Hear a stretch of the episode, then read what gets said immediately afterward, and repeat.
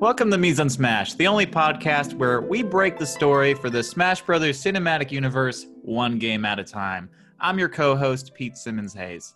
And I'm your other co-host Simon Lewis on. Simon, are you comfy? I'm comfy. I this is the first episode that I am recording not sitting at a desk. Our the location of our uh wi- Wi-Fi router changed, and I'm recording from sitting in my bed right now. So it's a it's a little different. So I'm very comfy, Pete. Why do you? Okay, good. Because we might be here for a while. Because today we're doing a game so big that it, that it's a meme on how big it is, and it's a meme on how long it takes to explain the story of this game. Yeah, So- strap in, folks, because we're talking about Final Fantasy VII today. Pete, what experience do you have with Final Fantasy VII? I first experienced Final Fantasy VII as a Super Smash Brothers Brawl mod. Uh, it was one of the most popular Brawl mod in like 2010 was putting Cloud Strife in the game. Hmm. And at first I was like, who the fuck is this guy? Like he's so he's like too cool looking. Like he's not Mario. But like once I did some Googling and I understood like what he represented, I, I got a lot more on board. Like I feel like he was like the first prestige JRPG character that like got America excited. Yeah, I mean, Uh, Final Fantasy VII was certainly the breakout JRPG in the United States um, that sort of solidified the genre as a popular genre here. I'm with you, Pete. Where I I I was sort of not exposed to Cloud and to Final Fantasy until that character in the series was sort of becoming more represented in Smash. I actually played through Final Fantasy VII for the first time during quarantine. Um, it was one of the games that I just I bought on my Switch because they had the original version on there, um, and I played through through the whole game uh, eh, over the span of maybe eight months. So really neat game. Got got got pretty into it, and then in preparation for this this episode, I've also watched Final Fantasy VII Advent Children, and there's a funny story there where I um, I accidentally bought the just the English subtitled version, the Japanese language version of the movie, and I watched that while my girlfriend Gabby was sitting on the couch, and she was like, "What the hell is this?" And she just ended up watching it, and then I went to work the next day, and I come home, and she's now watched the English dub, and she's watched like all of the cutscenes from Final Fantasy VII Remake, and she has a bunch of opinions on Aerith and Cloud, and she says that Aerith is a pick me girl. I don't really know what that means. Um, Oh man. but she went i it was like i left the house for eight hours and it was like coming home to a completely different person but i feel like final fantasy VII sort of has that power where people get really sucked into the lore i mean you were talking about it as a meme but i mean certainly there's the um, the story of the final fantasy VII house pete that i'm not sure if you know of um, where it The was like I creepy pasta? it was kind of a creepy pasta, but it's a real thing that happened where it was just like this, like not really a cult, but it was just this group of people, I think in their early to late 20s that like lived in this really shitty house and they were all obsessed with Final Fantasy VII and like it was kind of it basically turned into a Final Fantasy VII cult is what happened. It's a really interesting story if you've never heard about it. There's some there's a good article about it. Um, but yeah, it's definitely worth checking out. Um, but that's all to say is that this story is uh, it's it's um, very naturally engaging, and the characters um, have a way of really, I think, rubbing off on people. So, you know, there's a really die-hard Final Fantasy VII fan community that made us, I think, Pete, a little scared to tackle this Right. this game in our podcast. I Um, think a lot like fi- a lot like Fire Emblem, we needed an expert in order to pitch this story correctly. You, you Yeah, can't just get any Joe Schmo. Yeah, I think we were worried that if we brought in someone who wasn't prepared to really do the game service, that we were going to get like angry messages from Final Fantasy VII fans that were like treated this game like a like a joke. Um, so we we went and we found an expert. Right. And I think they have their work cut out for them and they have a huge opportunity on their hands. I think this could be our Dune, where it's a mix of this high fantasy, but also it's got some prestige. It's got some really strong story concepts. Uh, it's definitely very topical right now, uh, especially with the status of capitalism in our country right now. Uh, but a lot of video game movies, I think execs get a little scared that the mass like that the mass consumers aren't going to get it and so they sim- they simplify it a little bit and Final Fantasy VII did for JRPGs what I'm hoping this movie could do for video game movies, where they can bring it to the West and just kind of let people understand it, like go into that world and like challenge people, and um, yeah, just like a new type of genre that we can all enjoy. Choose your character. So last episode, if you'll remember, we brought Pete's cousin on to pitch Minecraft. Therefore, this week, we thought it only fitting that we bring my cousin on to pitch Final Fantasy. Matthew Landini is a communications specialist at Blue Light Strategies and a lifelong video game fanatic. Matthew was instrumental in my own development as a fan of all things Nintendo, whether he was showing me the secrets of Super Mario 64 or I was stealing his Donkey Kong Country Game Boy Advance cartridge. So it seemed only fitting that this week Matthew lend his Final Fantasy and Kingdom Hearts expertise to our show. Without further ado, Matthew Landini.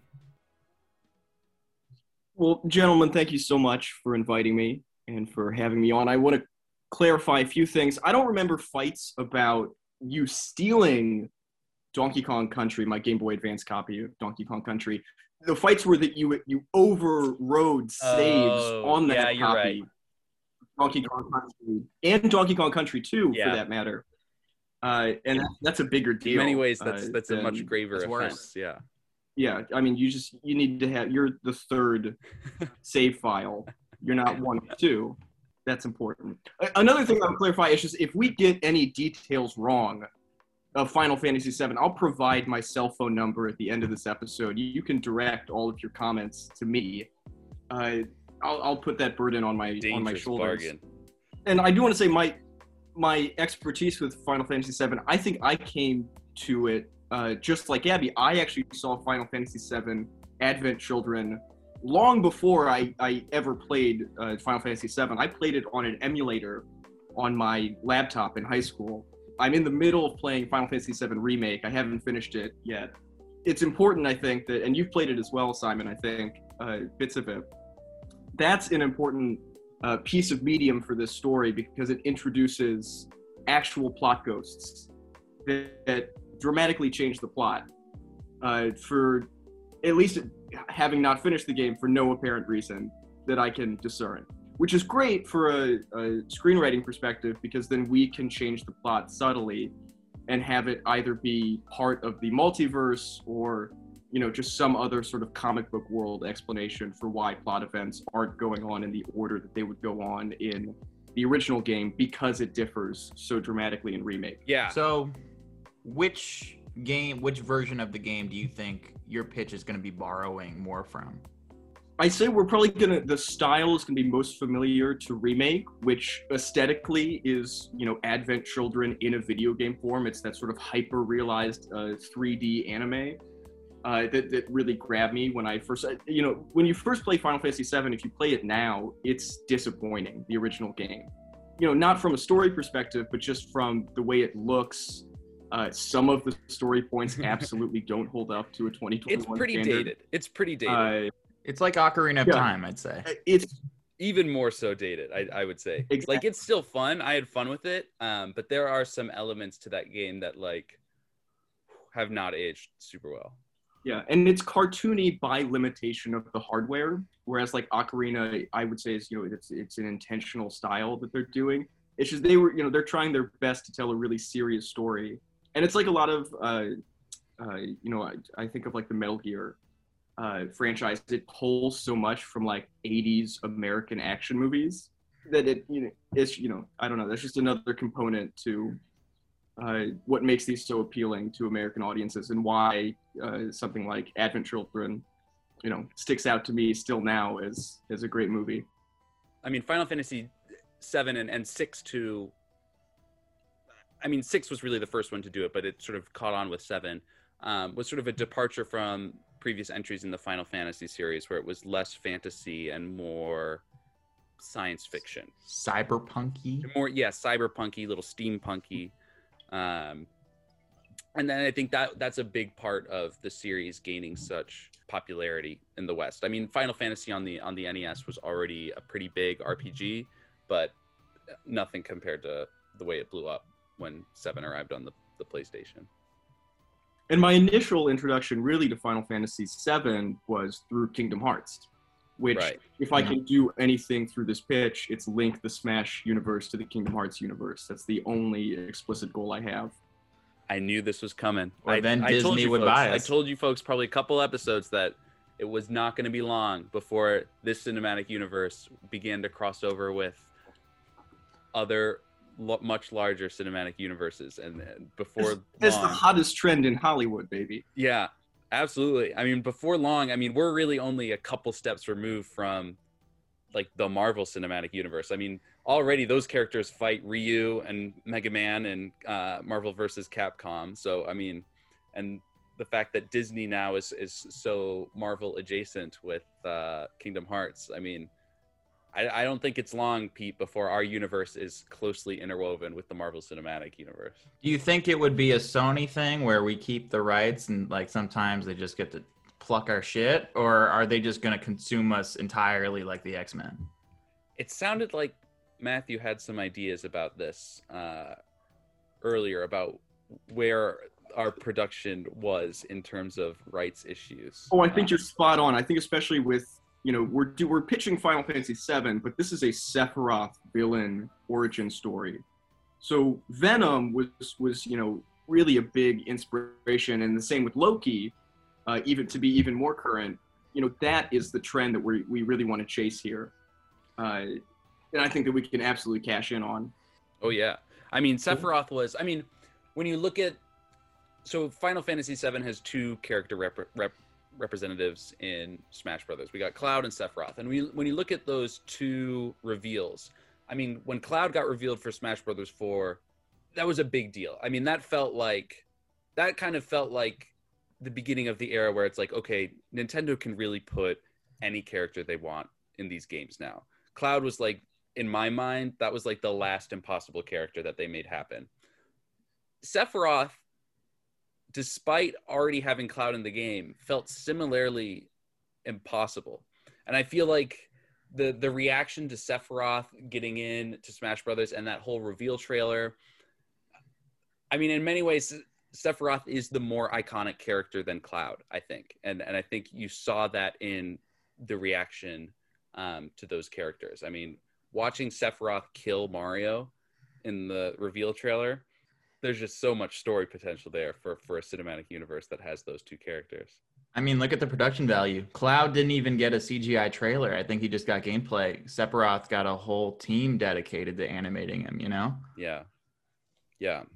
So, I mean, Sephiroth, it's it's it's a big deal. It's a big deal having Sephiroth. So I, I think the instinct to to have this movie really be about Sephiroth, um, I think that's that's smart from a marketing perspective because Cloud. I mean, Cloud's very cool, but in many ways, Cloud is he's very similar to Link, um, in that he is sort of a blank protagonist character that the player is meant to sort of imprint on.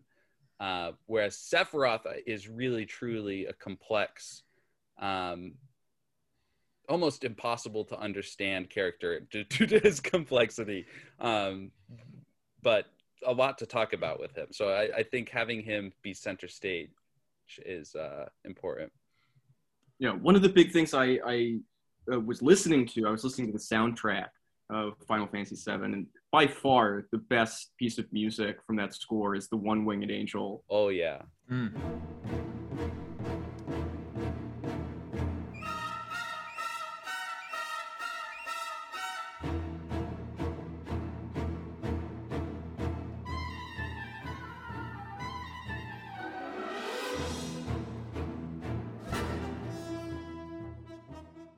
Sephiroth's theme is the most iconic thing to come out of yeah, of, of the game. I, you know, it's, and I think you're absolutely right. You know, Cloud is an avatar for a player.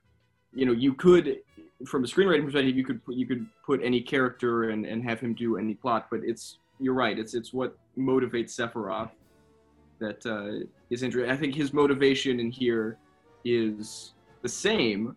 It's you know he's still a villain. It's an evil motivation. He wants to do bad things, but he figures out a way to sort of you know transmute that same plot from Final Fantasy VII of dropping meteor, of destroying the world, for a purpose that is a collectively good thing in the Smash universe. Interesting. We'll get into that in a little bit. Pete, unless you have any final thoughts, I'm ready to go ahead and break the story. Break the story.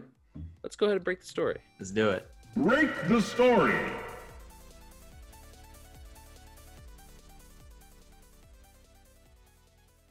Let's let's talk a little bit about casting because I think right. it's important.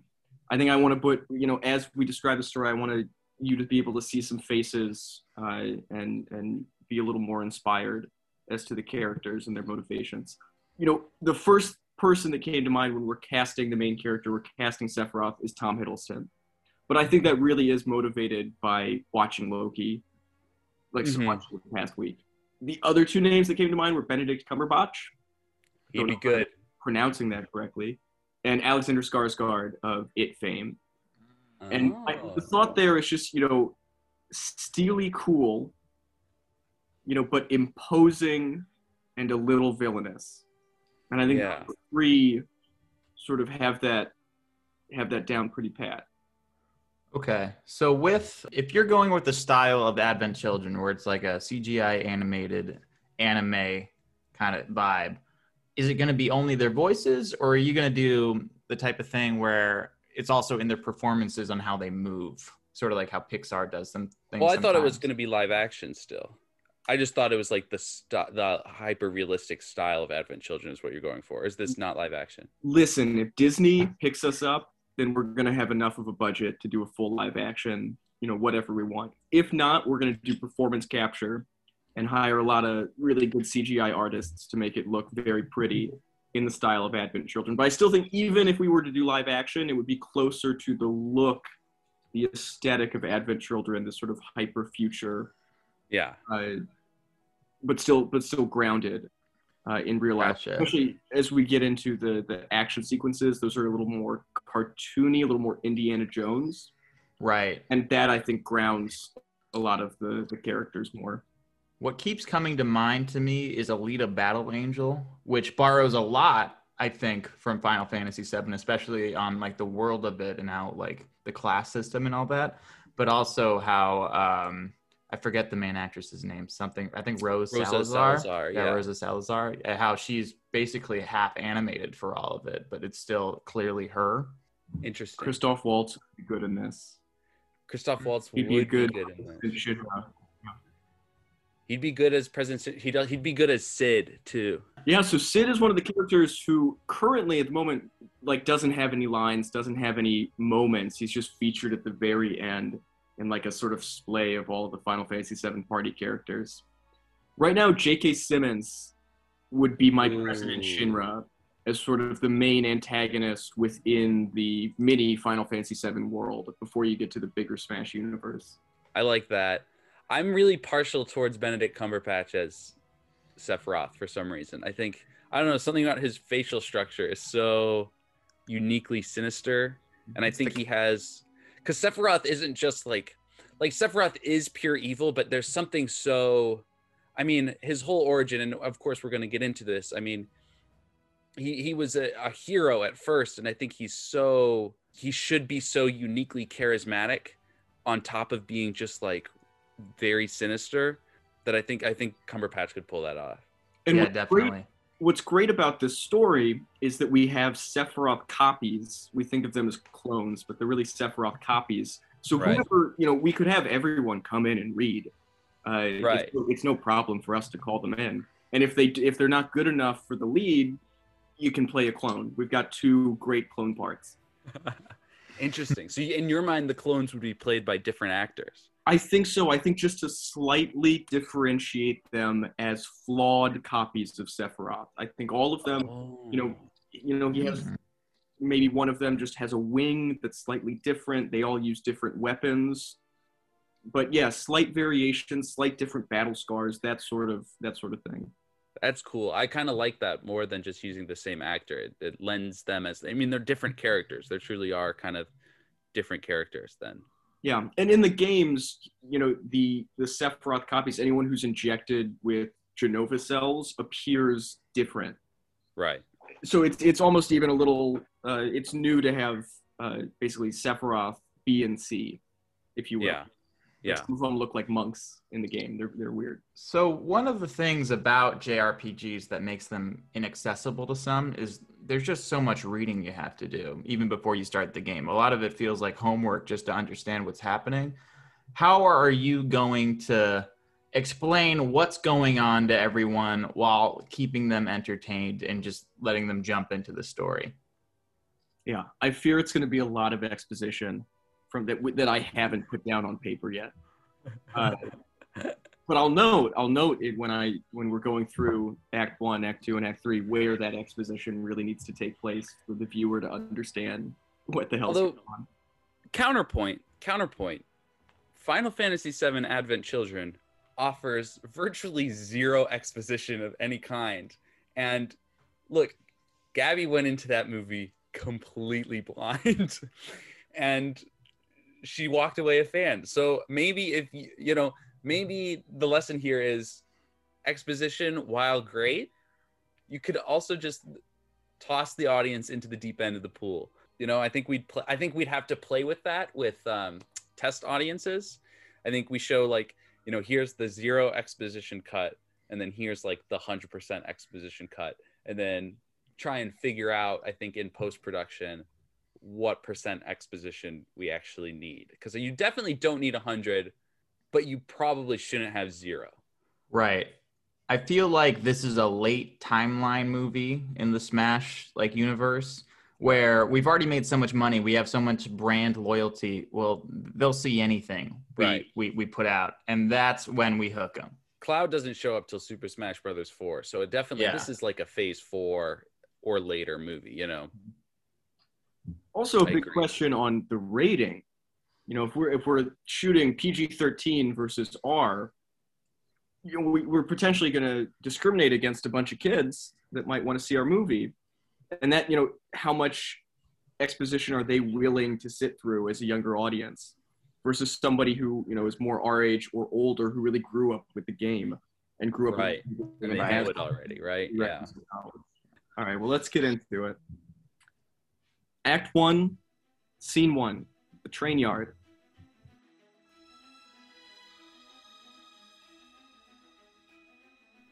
We open on an aerial shot of the city of Midgar, reminiscent of Final Fantasy VII, Final Fantasy VII Remake. The camera moves in a single, deliberate shot, circling the center of the city, a giant green glowing reactor core and then spirals downward past a series of decadent offices and glass apartments, with glimpses of extravagant wealth and hedonism into a decaying, oozing slum. We see logos for the energy mega conglomerate Shinra Electric Power Company inserted into every corner of the world. Video billboards, peeling stickers, distorted holograms. Finally, we pull into a brick cubby of a misty train station and reach our first hero, Cloud Strife, lingering just behind his shoulders, suggesting a player might take control of his movements at any moment. Cut to Barret Wallace, leader of the anti Shinra activist group Avalanche. As he grabs Cloud's shoulder, greets him, and thanks him sincerely for being prompt for the job. Barret provides some healthy exposition. Like I said, we were going to have some exposition, exposition moments. This is one of them. On the situation, underscoring our environmental narrative. Avalanche are eco terrorists after all. Barret's slightly condescending to Cloud despite having hired him as added muscle, a mercenary with an infamous blade, for a dangerous heist. He calls him Soldier Boy repeatedly, but explains that he picked Cloud for a special purpose extraction, per mysterious orders from a top Avalanche angel investor. In fact, the Shinra train they're targeting contains not just dangerous energy compounds, but also a high value prisoner, Aerith Gainsborough. So, right off the bat, I mean, look, man. You said, you said that you didn't know how to write a screenplay and that you didn't know what you're doing. However, I will just say that I think your instinct here, you basically set up what Midgar is and and like sort of the class system of Midgar very visually. I think, um, whereas like that was going to be one of the harder things to explain with exposition in a way that was seamless. And right off the bat, I think you've done it quite nicely. Where visually we understand like there's an upper class in Midgar and there's a lower class in Midgar. And then I think Upstairs, downstairs. yeah. Yeah. And then I think the exposition that you do have, which is basically just like, here's the mission, that's smart exposition. That's ex- exposition that you have to have. Um, that's, you know, that's like very um, by the books, like, here's what we're doing here. Like, I feel like that's good. That's good exposition. Jumping right in into a train heist. Yeah. Yeah. I mean, Matthew, look, I know you watch a lot of movies and a lot of shows, and I think I think you got the instinct for this already. So uh, I think we're we're in good hands. I feel we're in good hands. I will say the angel uh, Q is supposed to link to the fact that Sephiroth is the angel investor, who Right. who is Right. trying to save Aerith, but perhaps for his own nefarious purposes. Right. We're deviating. We've deviated a little bit from the source material here, where in, in the game, of course, they're they're just going to blow some shit up. If I recall, they're not trying to rescue Aerith. He meets Cloud meets Aerith later in the in the slums. Yeah. Um, Almost immediately after the train heist, he runs into Aerith in the Yeah. original game. so this is, I think, this is a pretty smart. And and and Shinra is after Aerith, of course, because she's uh, an ancient, if I'm not mistaken. So uh, this is a pretty smart. Um, yeah, it's a smart condensing of uh, events. Yeah. Biggs, Wedge, and Jesse approach the group on three motorcycles. They begin slowly as dim beams of light from far down the train tracks and grow into a roar of popping engines and sly banter. I'm not writing the sly banter. Someone else can do punch up and make it. we'll add that later. So essentially, as soon as they meet the group, they jump into the heist. And I've said it before the heist is inspired by Indiana Jones and the Last Crusade, the tank chase in that. Uh. It's a lot of people, you know, Shinra guards popping out of the side of train cubbies with little flaps and fighting, having sort of moments and windows going in and out under the train and around. Uh, very comic booky, very cartoony, uh, and very fun. Does Cloud have his big sword at this point? at this point he does but it is not the buster sword it is just okay. it's just a It's just a sword. different big sword. Yeah. He, he's got a penchant for big ass swords. and that's something that only people who would really pay attention would notice it's a big old sword but it is not the buster sword Okay. Gotcha. he doesn't get the buster sword in this movie but i think Ah. chronologically we're just trying to this is a this is a pretty early cloud he is still Okay. suffering from a lot of memory loss he doesn't know about his connection to sephiroth or, or sort of any of the other events that are going to unfold on midgar quite yet Gotcha. Okay. So he's just a mercenary, just like in the original game at the beginning. Exactly. Okay. Gotcha. So they're successful on all accounts with the heist, having disconnected half of the train cars while the engine car charges out of the city. Barret, Biggs, Wedge, and Jesse prepare to move the stolen cargo back through the tunnels. However, it becomes obvious to Cloud they're also assembling a janky bomb with the hijacked parts. When he confronts Barret, however, he's quickly rebuffed. Cloud soon departs to escort Aerith home. The pair leave together and she reveals her true purpose as a Cetra, an ancient avatar of the planet able to speak directly to the world's life stream. She explains she must convene with the planet after receiving a vision of Jenova, the creature at the planet's core, controlled by Shinra, crying out in pain. We're okay, so we're getting into parts of this game and this story that even I, having played through the game completely, have questions about.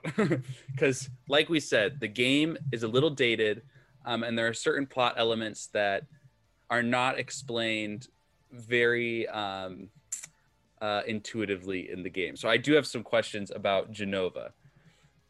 What the hell is Jenova? It's an got, alien, I right? got you. I got it. yeah. Jenova is an alien. The central idea here, uh, and I think a big part of the story of Final Fantasy VII, because it really is an, an environmental allegory in so many ways, is the life stream, which is sort of the planet's essence, right? And the Shinra Energy Company is extracting Mako, this energy component, Uh-huh. which in the story and for the purposes of our of our own story is the essence of the life stream. It's the blood of the life stream that seeps throughout the planet. Right. In our story, the hearts of the planet, if you will, manifest in physical forms. Okay. So Shinra believes that Jenova, and again, this is unique to our story. This deviates just slightly, just slightly, uh, from actual Final Fantasy VII lore. Jenova is the physical manifestation of the planet's life stream. That's what Shinra believes. That's what Sephiroth believes. Okay. this point in the story, Sephiroth also knows and believes that Jenova is his mother. He doesn't know Right. exactly that he was experimented on and that he was the product of a Shinra uh, experiment where his his he was injected with cells in the fetal stage. He, he you know he's just sort of more a, a almost like a religious fundamentalist that he is born of the planet that he is almost a Jehovah almost a you know a, a Jesus character uh, in Gotcha. at this point. Uh, Oh. the connection to the Smash universe comes because the life stream is the exact same thing as the force in Smash that pulls you from the from the game in between rounds.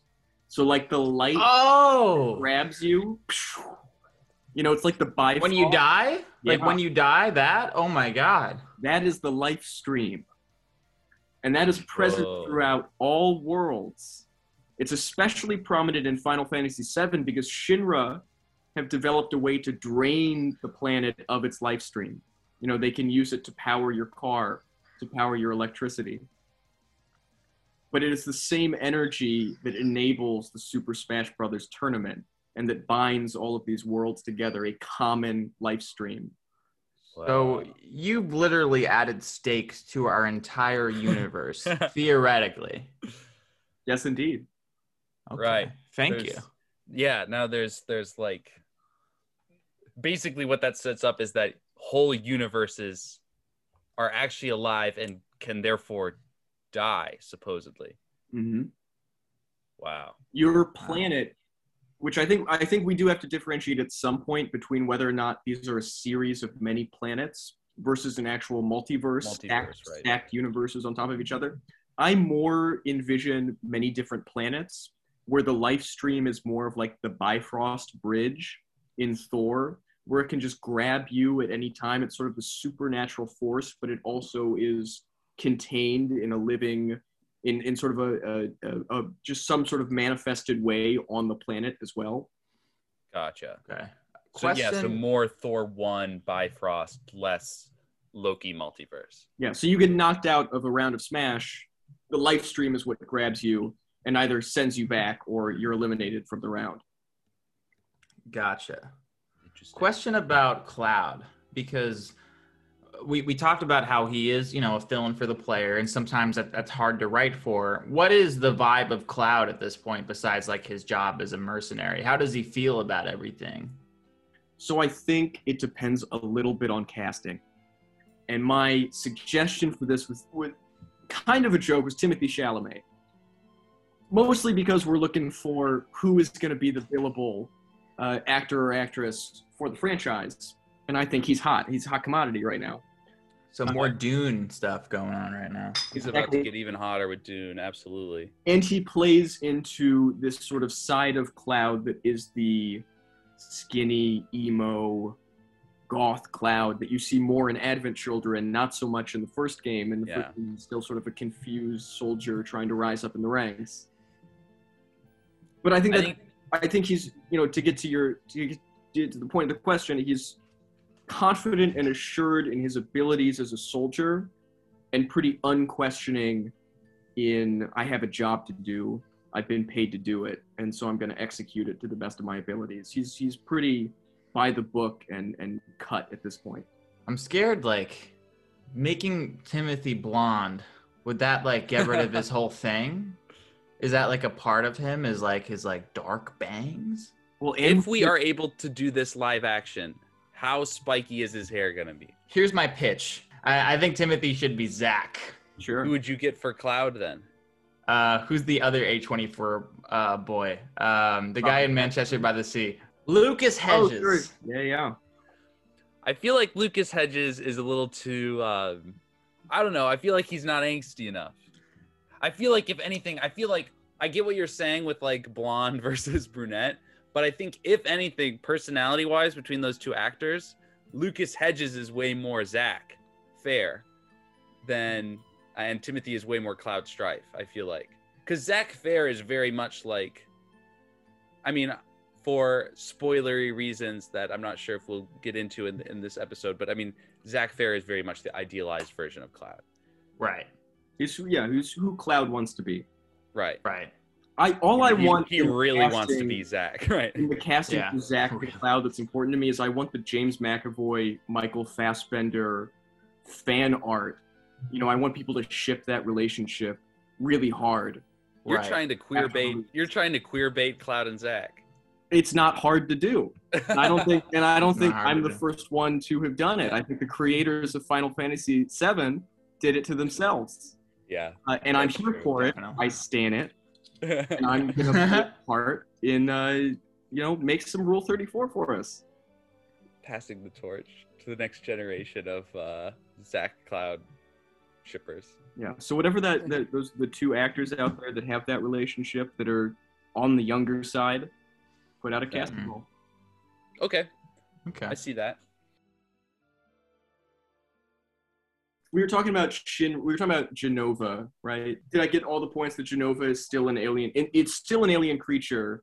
Shinra in the actual game still believes it to be like this this uh, you know uh, old ancient being that is central to finding the promised land. Uh huh.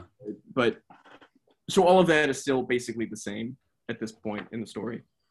We'll get to it in a second. As soon as Sephiroth enter, as soon as Sephiroth and President Shinra interact, I think we have to sort of retcon a little bit of Sephiroth's past after the Nibelheim incident, but we'll get to it. Okay. Okay. Before Cloud and Aerith get much further, they hear a distant explosion and are caught in a swarm of citizens fleeing, others running to help as the skies slowly envelop in smoke and fire. Well, I have a little note about here about another point in Final Fantasy VII that absolutely does not track then or by 2021 standards, which is the backstory about Shinra trying to cross Aerith with Red 13 who is the lion. Yep. In the original game, Professor Hojo, who's one of the mad scientists of Shinra, is one of his. He's hell bent on creating uh, a new version of a Cetra, an ancient being, uh, and that includes crossing a dog with uh, with a lady. Right. I yes. So We Red don't need 13, much more commentary on it. Yeah. It's, it's just Red a, a 13 story was point that they included that I think we could pay homage to somehow in the film. Red 13 was absolutely going to be something I asked the question about because he's just another character in where as I was playing through the game I was like I don't understand what this thing is at all. Yeah, other other than that he was an experiment by Hojo. And Red 13 is yeah, like a lion dog hybrid that can talk. But yeah, so so so is the idea just that Red Red 13 was just the result of an experience experiment to make an ancient, make a cetra.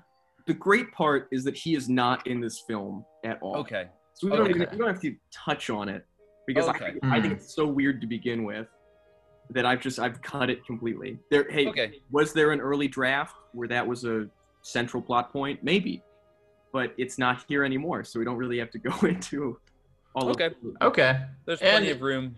There's plenty of. I mean, if if people really want Red 13 later, we can always bring them back. But I agree with you. Yeah. We don't need them. It can also be a thing where, like, if they're in like Midgar, like headquarters, like they could just have them be in the background, like like In, in, like, the some sort tube. of t- in some sort of tank or Right. something. Great post credits scene too. Yeah. Big opportunity. Okay, so the skies envelop in smoke and fire. What's going on in Midgar? There's just been a big explosion. We Okay. don't know much more beyond that. Something's happened, and the, and it's affected the townspeople. Cut to two men far above, one dangling his legs nonchalantly from an industrial pipe, the other observing the scene below from a single zoom binocular, both seemingly identical but with distinctive outfits, gear, and battle scars. Sephiroth Alpha and Omega. Two of the most powerful Sephiroth copies, yet still under the explicit control of Sephiroth Prime. They both go silent at the sight of a giant green explosion at the central reactor core off in the distance. That seems premature. Alpha says to Omega, honing in on the site of the explosion. He then pans back to Barret, Biggs, Wedge, and Jesse. Even at a distance, it's apparent they're similarly startled and aren't even close to operating their stolen makeshift bombs. The other replies. Okay, so I, I'm definitely picking up with the way the clones are um, in in this version of the story. Definitely picking up Advent Children vibes from the way that uh, I forget what their names are, but the three like young Sephiroths in Advent Children, the way that they kind of interact with one another and operate in the universe. Yeah, they're playful, but these will become big antagonists uh, in the second act. I would say this is the closest thing we have to OC in this pitch. Like these are pretty much original characters that are drawn from the idea that Sephiroth has many, many clones that take different forms depending on uh, how they were created Right. And that these two were likely at least in my sort of you know i didn't outline this so much but they're likely shinra experiments close to when he was originally conceived. But part of the backstory that we would have to explain somehow and i think that we we do maybe a little bit in act two is that he was the first and not not the only successful but that future experiments after Sephiroth Prime, the first one that, that we're calling, you know, our main character, were not as. It's not that they weren't successful, but it's that they were unpredictable. So, so the success rate was, you know, either we have this catastrophic failure or we get another Sephiroth, and so Gotcha. they, so they, they're, they were created through slightly different methods that weren't the, you know, injecting cells, Jenova cells into a fetus and so they they are not quite as powerful as the as, as the sort of the hive mind prime Gotcha. And in the game, you don't meet you don't meet the real Sephiroth until like the third act. You find out that the Sephiroth you've been interacting with up until that point is like one of these copies. So it's kind of like an expanded version of that idea, but turning these copies into like actual characters. It seems like. Yeah and i might have to go i'll i'll, I'll have to go and check myself after this but i believe you know the what what we would consider sephiroth prime our main character in the original final fantasy 7 at this point is cocooned still in mako having been defeated by cloud despite cloud having no memory of this incident at this point previously in the story uh, it- but is still sort of controlling things and working on reunion uh, from a uh, vegetative state. Okay, scene two. President Shinra watches the successful heist unfold from security cameras in his swanky office suite. He has a strategic view behind an array of screens monitoring every dark angle of the city. Sephiroth Prime, in our first introduction, glides silently onto his balcony and steps into the office behind the president. Good evening, Rufus. The girl was supposed to leave on that train. Says the president, We have the girl now. replies Sephiroth Prime. We. We had her extracted, but her fate will not change. Our needs have. We both agree the girl must die if people know of her, of her abilities. Going rogue, soldier? You really think she speaks to Jenova? Ha! A flying demon talking about a teenage prophet. They'd have you strung up out this very window. Sephiroth says, glancing to the Shinra flag fluttering outside. They know nothing. President Shinra says, turning in his chair as he picks up the phone. Hojo, initiate Cerberus. As the receiver clicks in place, a giant explosion rings in the distance. A collection of the president's TV screens automatically switch to an urgent news bulletin. The program cuts between scenes of a catastrophic explosion at Midgar's Mako reactor core, but also live shots of Barret, Biggs, Wedge, and Jesse, presumably from President Shinra's own cameras. The collapsing network of pipes and metal plates crushes the unfortunate souls in the slums below, Clever. Kill thousands to hide your own incompetence. says Sephiroth. You and your band of defects want to use the girl to commune with the planet? Be my guest. This will play 24 7 around the world for the next three months. And then whatever else Avalanche does or doesn't do, it won't matter. They're branded killers. Why think so small? You think this starts or ends with one batshit eco terrorist street gang? They'll die in those tunnels tonight, but they're just a footnote. Fear. That's the one thing that makes us happy to be up here. He gazes across a glorious metropolis high above the urban decay. Fuel all their desires for the brief moment the life stream affords you. You do not see beyond the clouds. There is a promised land, and that girl is the key. You don't see what's coming, and you never will. You think you bleed Mako? One winged angel? We are Mako. We are this planet. And your fundamentalism and misplaced faith in your pickled mother blinds you to what is happening in this city and the rest of the damn planet for that matter. This city's already infected. Drains on the system, all of them, our way of life. I'd cast a thousand into the fire to end this plague. We agree. Sephiroth charges the president, and the two crash through the glass window and into the night air. Sephiroth sends the pair hurtling towards the crumbling reactor core to hover above the ongoing eruptions.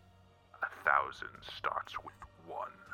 And Sephiroth drops the president into a green abyss.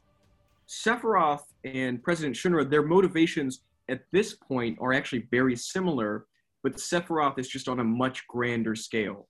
He's still thinking that humans are the plague on the earth and that he Right. he still wants to summon Meteor to destroy Shinra and you know everyone that is attacking and feasting on his mother on Jenova, but he's not yet made that known to President Shinra or to anybody else. He's turned from Soldier. He's betrayed Soldier. Uh, he has his own motivation, his own purpose, but that is still a mystery to everybody else. So in the original game, if we if we use Advent Children as canon, um, President Shinra doesn't actually die. He's just like presumed dead, and then he shows up. So is it going to be a similar thing here, or Listen, he just got dropped into a green abyss of life stream. He could be anybody. I, I don't could know be anywhere. He could be anywhere. We might see him pop up in a, in another sequence uh, down the road. He's still our big antagonist. We, you know, we build J.K. Simmons. Yeah. We we got to fill his time. Right. All right. At this point, Cloud and Aerith have arrived at the site of the fiery explosion, which is yet to subside and has created a vast cavern that stretches into the ground and pulses with green, luminescent energy. As they get closer, Aerith collapses and has a vision of entering the life stream through the new crater.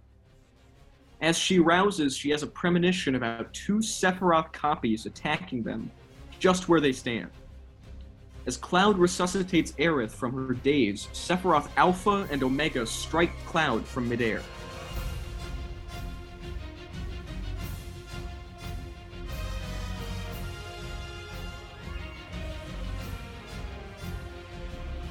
Cloud fights Alpha while Omega restricts Aerith. An epic clash ensues, and Cloud finally gets the upper hand. But not before Prime descends, Sephiroth Prime, and impales the hero with his signature katana strike. Aerith's screams trigger a reaction from the exposed Mako slash life stream, and a series of cracks begin to form on glass vats of green slime all around the blast site. Barret, Biggs, Wedge, and Jesse arrive to rescue Aerith, and Barret triggers a series of larger blasts after shooting at the bats. The explosion sends Sephiroth's Prime, Alpha, and Omega into the Lifestream void. As we follow them, the light becomes more and more familiar. And that is our live stream, our Super Smash Light that should be familiar to Smash players. Oh, gotcha. Uh, that's what we are dissolving into. It's that green purple hue. Presumably, this is the point in the film where we really separate from where Sephiroth's narrative really separates from Cloud's narrative, and this this ceases to be the story of Final Fantasy VII, and this is more what was Sephiroth up to while Cloud was doing the events of Final Fantasy VII.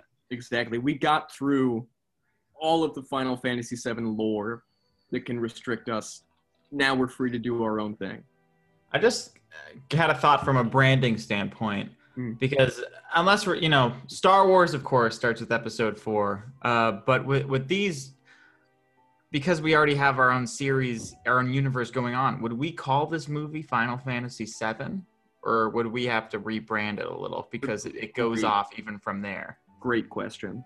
I, do, I don't know the answer. I feel like you could. I mean, if we took like the X Men approach, we could certainly call it like Final Fantasy Origins Sephiroth. That's a little wordy. I mean, already. I mean, Pete, you bring up the good point where like if we did a straightforward adaptation of Final Fantasy VII, we probably couldn't call it Final Fantasy VII. We would probably just call it Final Fantasy, right? Right. I think that's the cleaner approach. I don't. But- I, I'm not a big fan of colons than origins. Right. But at the same at the same time, this is not the story of this this is not like the straightforward like story of what Cloud and his gang did during Final Fantasy 7.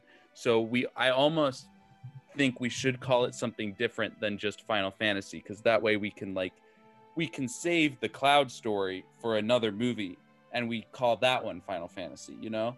Here's the Right. I'm just going to throw this out here. One winged angel. Wait, that's Ooh, actually a that's really pretty good good. title for this. That's good. What? Yeah, You I think me that might be it. you want just just yeah. No Final Fantasy, just one winged angel. You're right. That's the title of this movie. Yeah. Thank you. All right, Act Two, Scene One, a game of toads.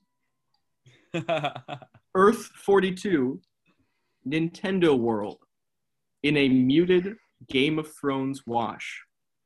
Right away, we have to pause and talk about the origins and lore of Nintendo World and where we are currently in the Nintendo World, the, the clash that's constantly happening there. Okay. Question before we get started. This is different from Nintendo Planet. This is Nintendo World. Same thing. no, Same we're thing. talking about Guigia. We're talking about Guigia. It's now called Guigia. You're not as big of a fan as you thought, I guess. I'm guess. not. A, I'm a few episodes behind catching up. To no, but you you you said you listened to you listened to uh Gabby's episode, Luigi's Mansion, right? I am. Yeah, I'm going off of Gabby's episode. So at the end of that one, because Guigi died to protect the planet, we named the planet Guigia. Okay. All right. So I will do a Control F for Nintendo World slash Planet and change it to Guigia. it, won't, it won't change our continuity at all. That's fine. okay. Yeah. My apologies, Guigia. No. So okay. So here's here's my thought. Nintendo Planet at the beginning of the Luigi Mansion's pitch was a desolate wasteland. hmm Mhm.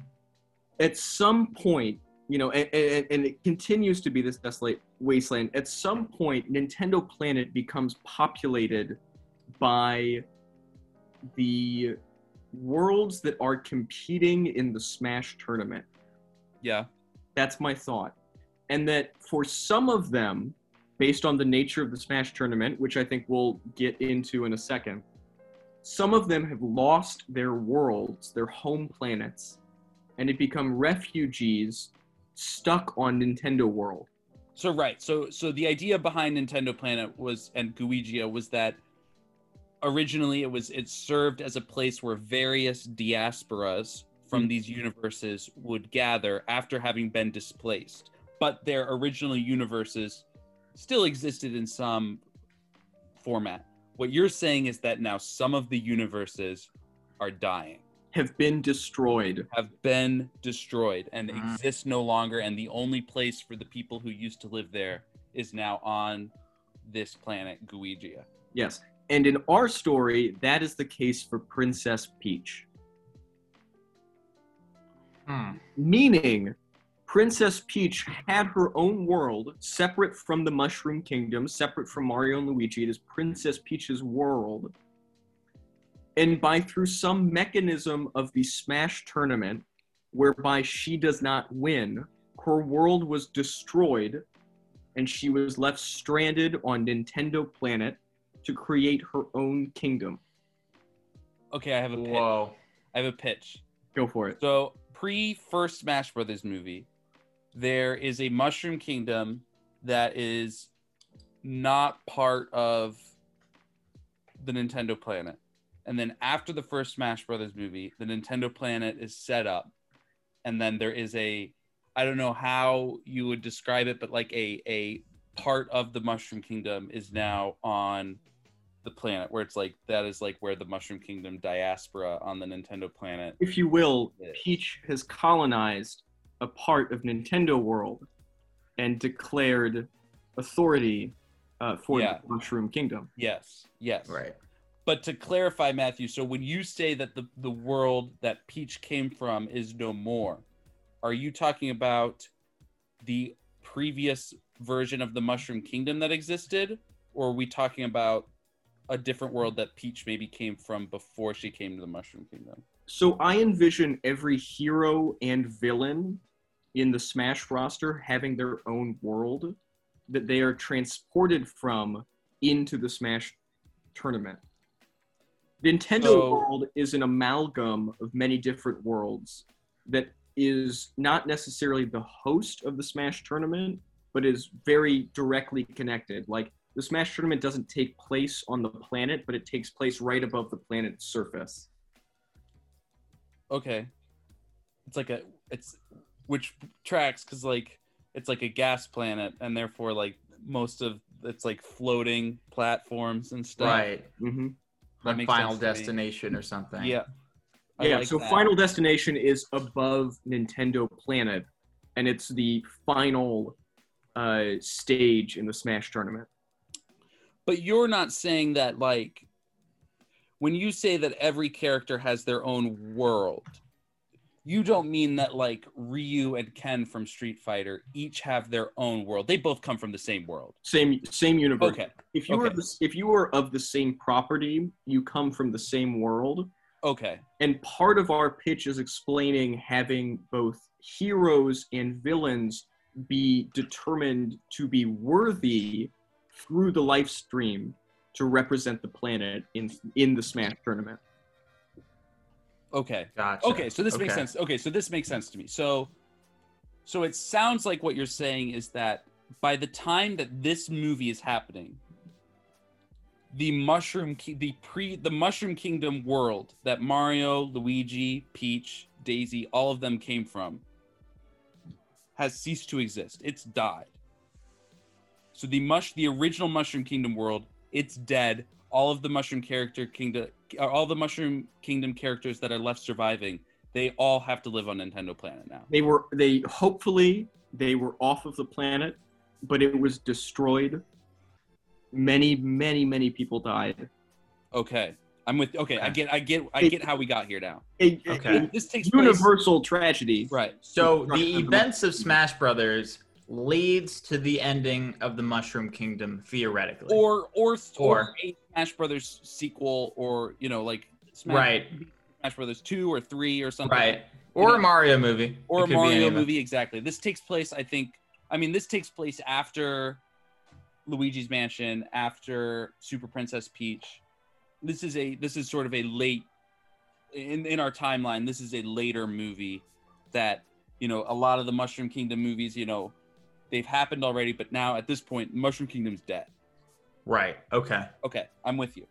Okay, so I I, I feel like I understand the rules of of the Mario characters we're about to meet. Another thing I did specify in the script is that Nintendo World is Earth 42, which is an We're giving them numbers. Oh oh my god, we're marveling this now. we have to we have to and my my reasoning for that was because in the uh, luigi's mansion pitch nintendo world was a previous version of earth that had experienced a world war and was decimated because of it is that correct yes, That is right. that's correct. 100. percent Okay. So I think now we are f- fair to call Nintendo World Earth 42, but in my mind, there is another Earth that is our Earth that literally plays the Smash tournament for entertainment. That is, you know, that is synonymous with the real world, Mm-hmm. and that is a different numbered Earth. That I mean, yeah, that's exactly how Marvel works. I mean, because in Marvel, the Prime, the comics Prime universe is Earth six one six. Um, the the MCU is like Earth one nine nine nine something. But then there is an Earth that is like it has a fully designated number, and that's our universe where we the, all these characters just exist as comics. Mhm. So it's a similar idea, and leads to some could could lead to some interesting crossover potentially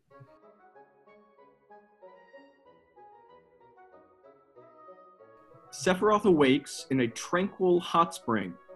Steam gently rises from the deep pools of water. Beams of sunlight pierce through the clouds to illuminate our lost protagonist. Ducks fly and quack overhead. Sephiroth reacts suddenly to a sharp jab in his foot. Two armored toads stand outside the pool, one poking Sephiroth aggressively with the sharp end of a spear, while chattering to the other in gibberish aka Toadish. He protests and reaches for his katana, but finds just an empty scabbard and no blade. Instead, he grabs the end of the spear and knocks back the aggressive toad with a swift push, bouncing the blunt end of the weapon against the toad's chest plate. He lands with a thud and an adorable squeal. The other blows from a whistle on a chain around its neck, and immediately a sticky, slobbering pink rope shoots from a nearby tree and binds Sephiroth's hand to the rock wall of the hot spring. Sephiroth breaks free and pulls himself out of the bath and onto the grass. Almost immediately, another fleshy rope lashes out at him, this time restricting his feet. Then another, and another, until he's completely bound. As our hero struggles on the ground, squirming to see his attackers, he's slowly confronted by a multicolored rash of Yoshi dinosaurs, in armor matching the two toad guards. As Sephiroth gestates, a green Yoshi appears in blurry focus. First, he turns to deposit an egg on the ground, in the usual fashion, accompanied by a familiar sound effect. He then picks up the egg and approaches Sephiroth, as Sephiroth blinks to steady his vision. Green Yoshi raises the egg above his head and crashes it down on top of Sephiroth, knocking him out cold.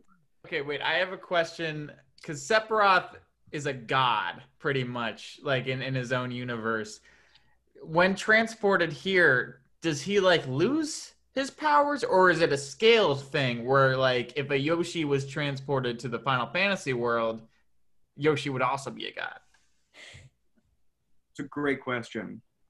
wait wait wait pete you're what you're saying in your question is that because these yoshis are capable of detaining sephiroth with their tongues And an they egg must they their must head. be of an equal or higher power than sephiroth That's what the scene is showing me, at least. but there's an army of them So, like, it's like you know, like you have to gain the power. Cloud had to gain the power of God, so, So- you needed like I think there, has to be, there has to be some measure of every potential Smash character has to be able to go up against any other Smash character Right. on, the- on the Right, roster. right right.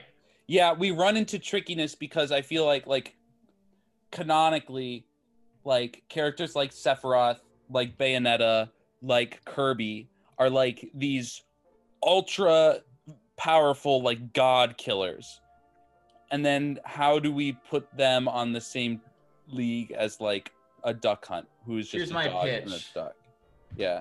Could it be a thing where because Jenova is now not on the same plane as them, they can't get their power? Or does that not make sense because it's a Jenova bloodline?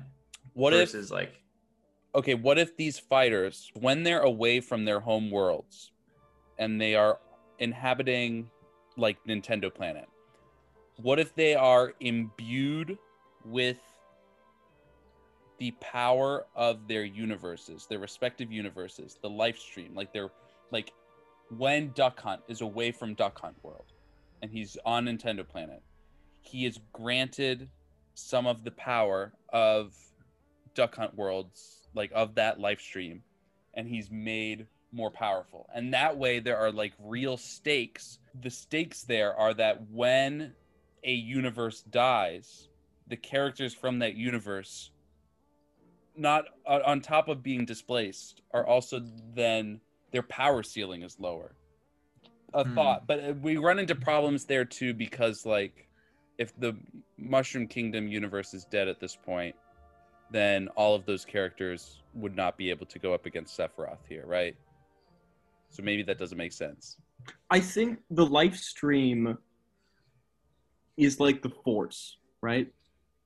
So it does have the power to restore worlds, but it's unclear yet what the mechanism is. If you win the Smash tournament, can you restore your home world if it's previously been destroyed by you having Oh. lost the Smash tournament? I think absolutely Yeah, and that that's a big uh, point of why the tournament is so important. So important. So many different characters. yeah, good. Hmm. Yeah, those those those are weighty stakes. I think Mortal Kombat has a really good workaround for this, where they just like they say that the tournament sort of activates your powers, uh, and it kind of brings them up to equal footing. I, I feel like there's something there, like the Smash Brothers tournament kind of brings out the best of you and puts you on equal footing somehow. Like that egg, that egg that Yoshi has can just be as powerful as like a you know, a fucking katana from Sephiroth. I buy that. You have to, uh, have to. or else we're in trouble. I mean, yeah, of, of course, there's got to be some suspension of disbelief that happens here, right? right? Of course. Bayonetta is able to literally kill gods, but we also we also really want to see her fucking fight Fox McCloud. So it's got to be okay that they're on the same power level, you know? Right.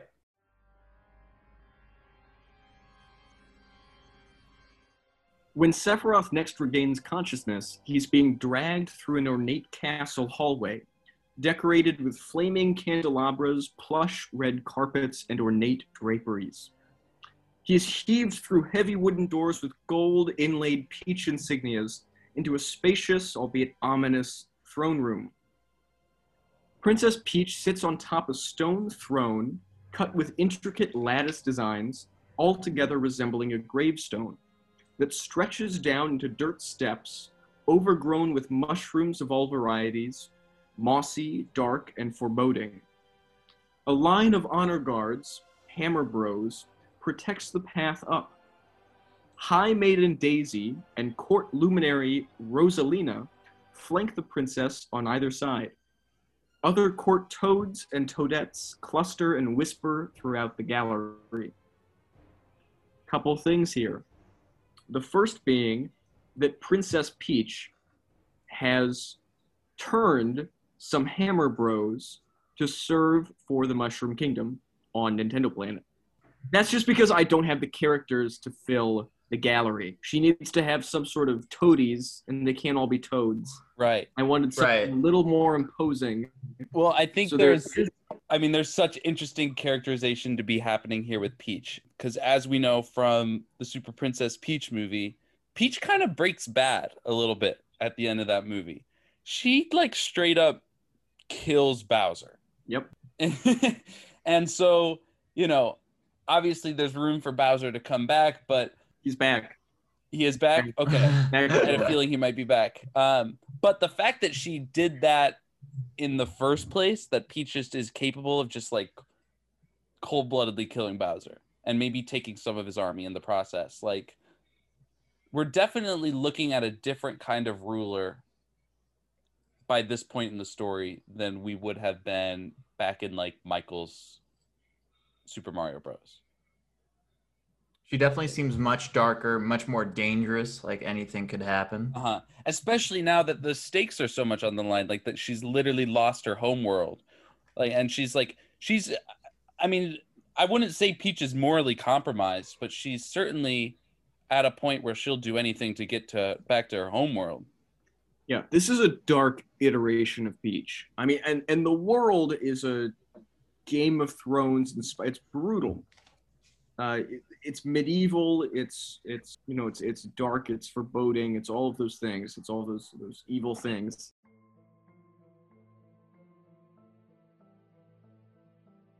All right, Sephiroth is presented to the princess and her court by a wizened Toadsworth. He stands accused of trespassing in the sacred spirit pools. He advises, Toadsworth advises, the customary sentence of the last 200 years death by hammer. The princess, sensing a familiar power in the prisoner, commands his release. She will determine the appropriate punishment after a private consultation in her chambers. Peach's chambers. Peach, pouring a hefty goblet of fermented peach juice. You were the first to enter your planet's life stream. I am the planet. Oh, you think you'd be taller?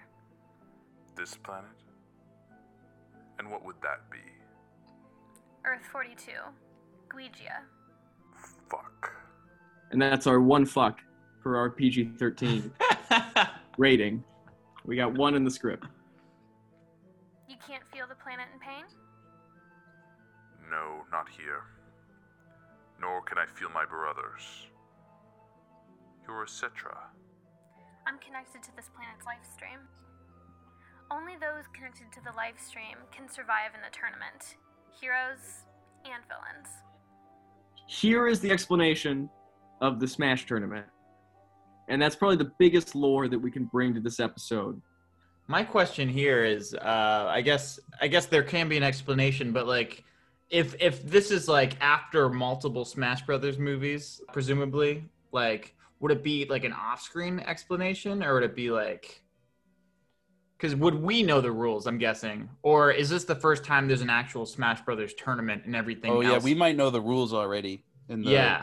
So It that's my totally- question. Totally depends on the timeline, I think. Mm, okay, that's something we can leap into We can when be continuity flexible with, approaching. yeah. yeah.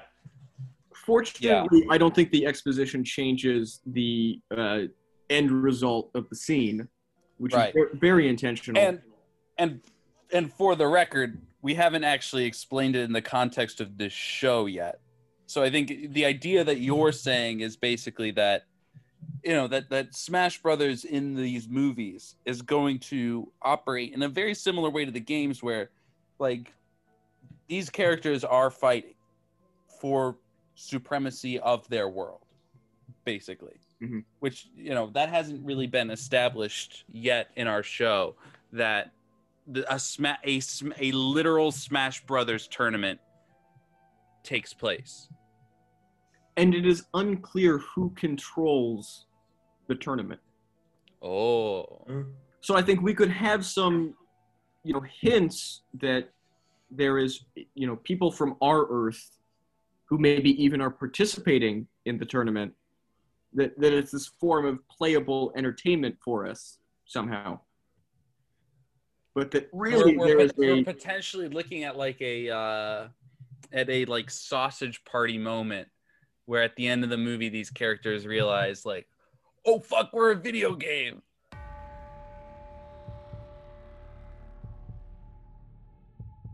Here, Sephiroth Prime realizes his mission to break the cycle and summon Meteor as a final smash in the next tournament, destroying the world.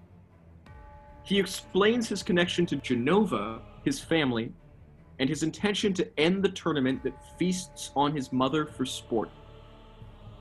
Peach agrees, believing that the performance of a planet's hero determines the health of that planet's life stream. Her own world was destroyed a long time ago, and now she takes refuge on Nintendo World, amidst constantly shifting refugee tribes and a dubious alliance of kingdoms. They form a mutual trust and respect. Peach reveals that with the help of her court maidens, she can summon a temporary lifestream portal to return Sephiroth to his home world. There, he can prepare for the next tournament and train to represent his planet. They agree to reunite at the tournament, along with Peach's network of like minded allies, to create a mega team, pool their smash balls, and unleash a collective final smash that rips the tournament world and grounds apart, severing the connection to the life stream and freeing the worlds held hostage. Whoa. Interesting. The, the the idea of the Smash tournament being cyclical in nature is intriguing. Um, only because it seems like the alliances are very malleable on where they can be. A tenuous alliance between Peach and Sephiroth here. Mm. Yes. Just like the Olympics, Smash tournament is is periodical. It's not every year. All right, should I read the brackets after this paragraph? Please, please. All right, we I just read that. I knew that's where this was going. I knew this is where this is going. intense love scene with oil and abs. This is all for the mothers willing to go to the theater, by the way. Mm. Especially as, you know, I was writing this, thinking about this at least during the coronavirus a little bit. If you're willing to go to a theater, even in this day and age, you're making a bit of a sacrifice. Good for you. I'm going to reward the parents, the hard mothers that are taking their kids to this. I want like a Jason Isaacs, Captain Hook. This sex scene, this sex scene is really all about Sephiroth more than it is about Peach. Yeah. Oh no, Peach is a footnote. Yeah, hard. this is about the six pack getting oiled up. This, I, I mean, we we could have like a Quentin Tarantino feet mush uh, at some point, but no, this is the the primary focus is Sephiroth.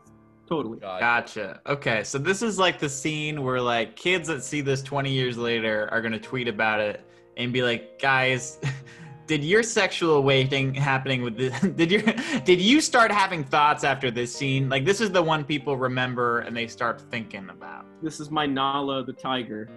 Yeah, Not- yeah, not- yeah, yeah, not, yeah. reading- Not reading too deep into my own, uh, but yeah, no, no, no. This this should awaken some things. Presumably, Peach and Mario, their relationship is is no more by this point. Solid as ever. Solid as ever. Oh no! Oh, She's no! cheating on Mario. Aw, buddy.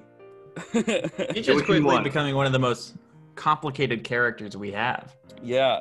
I mean, I can't blame her. I mean, I think some of the characterization of Mario in previous pitches has painted Mario as not a not a great guy, you know. Um at least well, I'm thinking of Nathaniel's Donkey Kong pitch which paints Mario as just an absolute monster, but the canon of that ended up being that that is just the version of Mario that exists in Donkey Kong's mind. Yeah, the mind So, of Kong theory. The mind so of Kong theory. We can't uh, hold that against him. Yeah.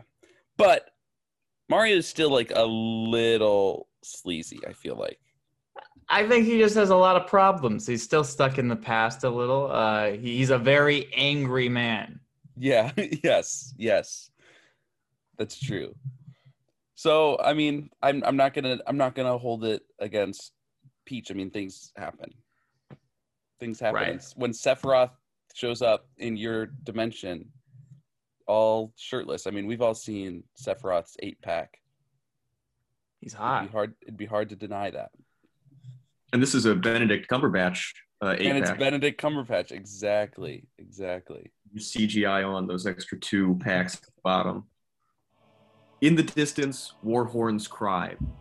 As the sun sets, a clattering of war machines and columns of growling Goombas approach the castle, forming a line several rows deep.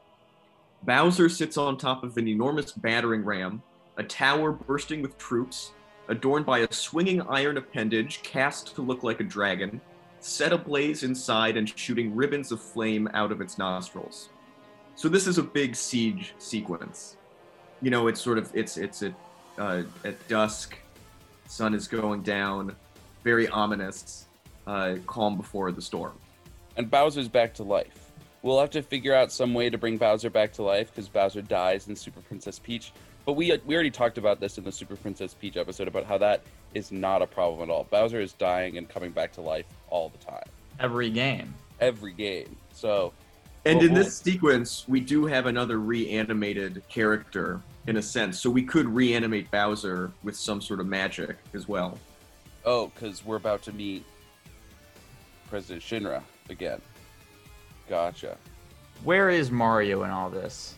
This requires a little thought. So my in my head, Mario and Luigi are still plumbers, even in this sort of more medieval Game of Thrones universe. Right. They still There's got. They still have to have a job. and they're on the job. Uh, and I think in, in this world, that would be like some sort of aqueduct or just some sort of, you know, more primitive piping system that they'd be working on. So we could have a whole sequence of them going about their day, working on different pipes, and then, you know, getting that, that sound, that alarm that there's a call to action.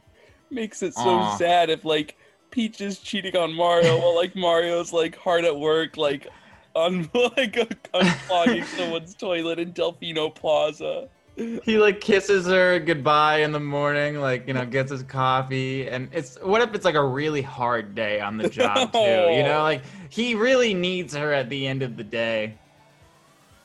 Oh man, brutal. Yeah, there's a whole incel cup current running through the whole universe. I don't know what's going on. Maybe Mario's into it. Yeah, maybe he's a cuck. Yeah. I don't think Peach cheated on Mario with Sephiroth. I think Peach knew that Mario was going to be really into this. She found like she found the one guy in the multiverse more evil than Bowser. And she's like Mario's going to be fucking thrilled. Yeah, more evil and more hot. True.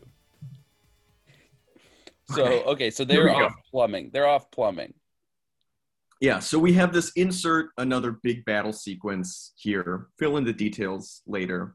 But we have this reanimated Bowser. I, I sort of think with like magic purple flame or something, something intimidating. Fury Bowser from Fury Bowser's Bowser. Fury. That'd be cool. We could we could take visual elements from that.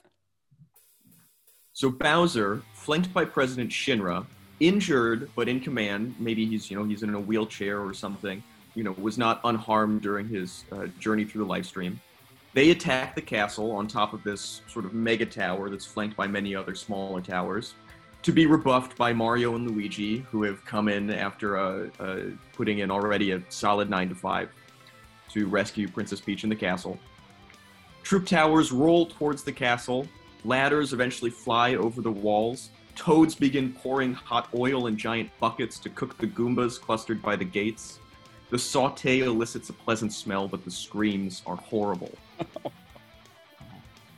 Sephiroth and Peach watch the battle unfold from the top of the castle, surrounded by the princess's top military advisors. They're confident, and Sephiroth seems steely calm, as always, until he watches a one winged copy of himself descend from a spot in the sun to wrestle Luigi into the air and drop him from an impossible height. Peach explains Sephiroth must return to his homeworld immediately to prepare and to escape the madness of a warring Nintendo world. Did did Luigi just die? I don't think Luigi's dead. I think we Okay. can have a Mario rescues Luigi moment. But it but it perhaps to to the average audience member, it might appear that way for a second. it might appear that, and he's definitely the target of the attack. They go out of their way to, to take down Luigi. Damn. Bowser believes only the strongest reach the end of the tournament. Peach says. I don't think he'll reach my rose garden. He's not your biggest problem here. We are. Sephiroth erupts into the sky to confront Alpha and Omega, who are slowly overtaking Mario and Luigi. Sephiroth Prime could not sense their presence and thought them both lost in the life stream.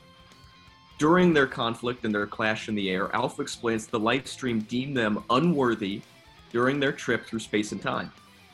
The unexpected journey severed their connections to the planet and the life stream. After being recruited by Bowser, their only goal is to eliminate the weak from Nintendo World and regain access to the life stream via the Smash tournament. So these Sephiroths willingly go under Bowser's rule. That's Wow. why they're not Sephiroth Prime, because Sephiroth Prime would never do that. No, and they They're just buy puppies. into this hierarchy that uh, that's that's causing these these feuding tribal clashes. Wow, that's very impressive for Bowser. I gotta give like I, I didn't think he'd have that sort of uh, persuasiveness, Leadership, that, killer influence. instinct. To I hope he gets a think Sephiroth wig out of it.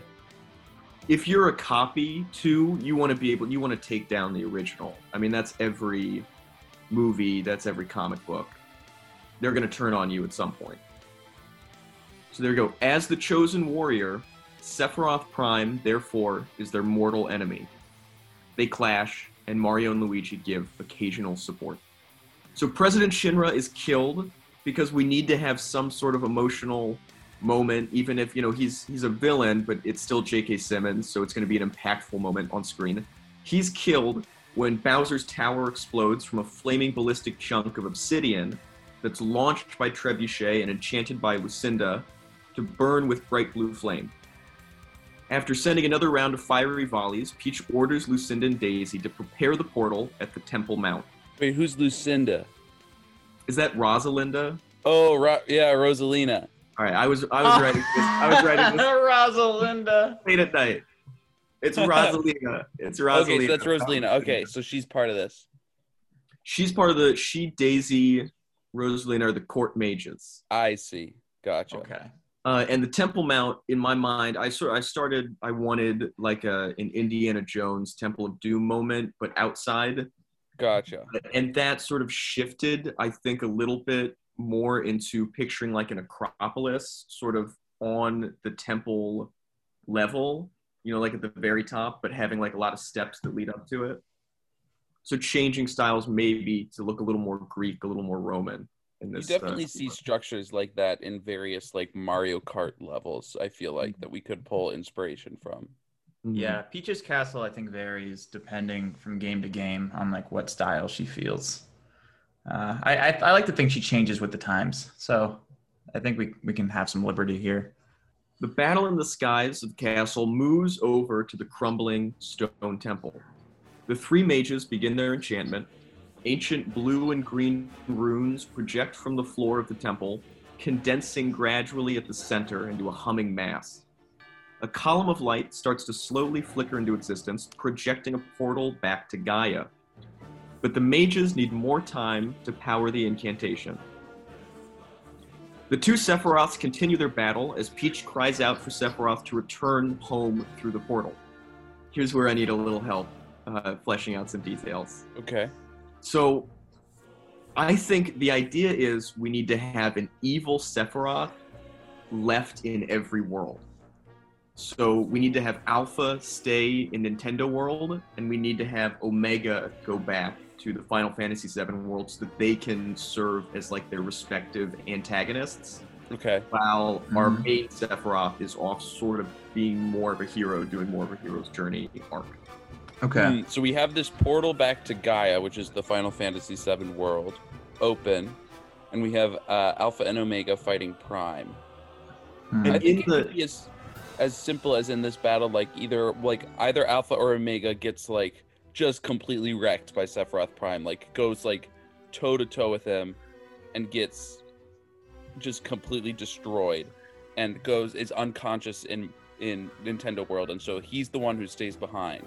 And then let's just say that's Omega that that happens to, and then Alpha, seeing that uh, Omega like did not stand a chance going up against Sephiroth, Sephiroth Prime, decides not to fight Sephiroth Prime, and instead he takes the portal back to Gaia, leaving, and then the portal like closes right behind him so that Sephiroth Prime can't chase after him. So I, I like the the brackets I have here are, are very close to that.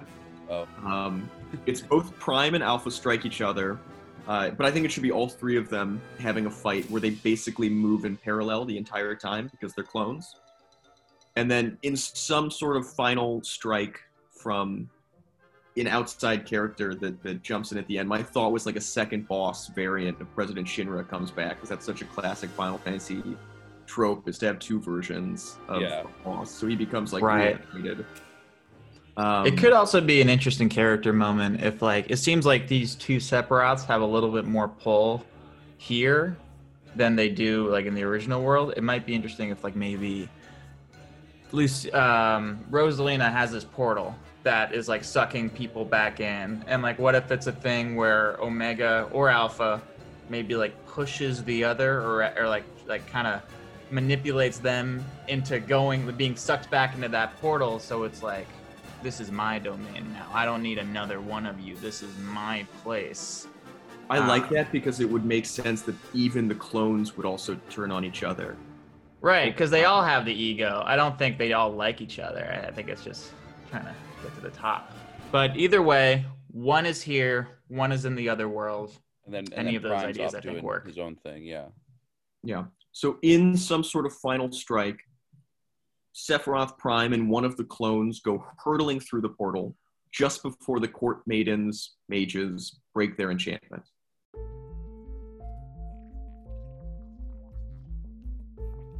So he- here's the big twist. Within the vision of the life stream, within the journey, we see a vision of Samus, everyone's favorite space pirate, ejecting an escape capsule from a spaceship that's under laser fire. And we see in this moment that Jenova is originally a Metroid. Oh shit. I want the record also to show Samus, not a space pirate. She fights the space pirates. She's a bounty Fight the hunter. space. Fair enough. honest mistake. Honest mistake. so Jenova is Jenova like is is visually Jenova like a, just a regular Metroid, or is she like a Metroid queen or something? yeah I is like she like mother brain Just at Okay. least the head has to be the distinctive Metroid shape, but I think you can branch out and make it sort of a more human-like figure. Right. I mean, she could be. I mean, that could be some variation variation of like Metroid Prime, who is of course Dark Samus. I like Metroid Prime because Jenova already kind of has that feminine form, and that we that we haven't really seen.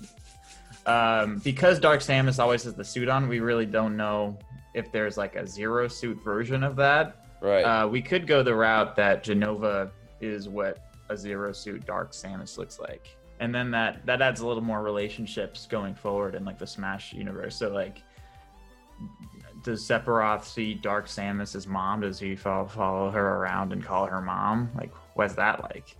So the implications for this, for people unfamiliar with the Metroid series, is that Metroids are basically alien creatures that are energy vampires. Essentially, they have the ability to like suck the energy out of living organisms. So the fact that like a powerful Metroid, like this version of Jenova, is basically attached to um, an entire planet and a source of life stream in a multiverse where or in a universe where where planets energy and their life stream is very important that has major implications that that, that i think there's a, a a being out there that is capable of harnessing that power and stealing it It's a Yeah. good big baddie to have down the road. yeah It reminds me of uh, who's that Fantastic Four villain that has a similar thing going? Yeah, Galactus, the Planet Eater or Yeah.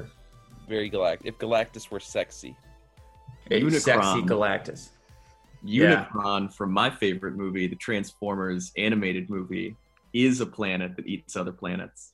oh there's Ah. something so okay so jenova is a metroid And then we're back into Act Three, Insincerity. okay so so So so this this is really like a this is Samus showing up and this being a revelation is really like it's an Easter egg kind of set up for future stuff rather than it is like an integral part of this story.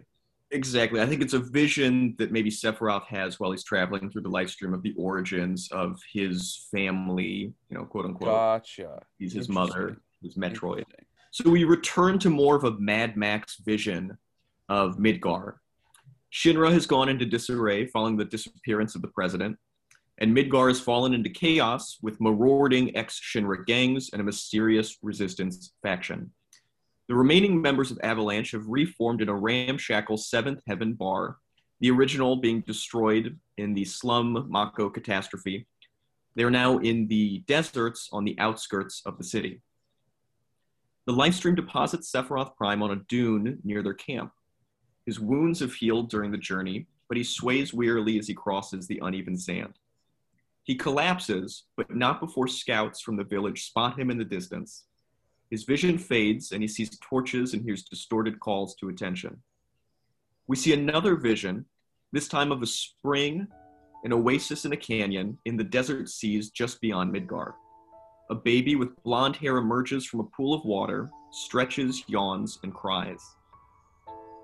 Sephiroth wakes to the entire Final Fantasy VII gang surrounding him in a medical tent.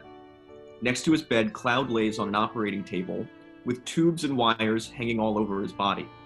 Aerith prays fervently in a chair near Cloud. Aerith and Sephiroth share a psychic moment initiated by the life stream.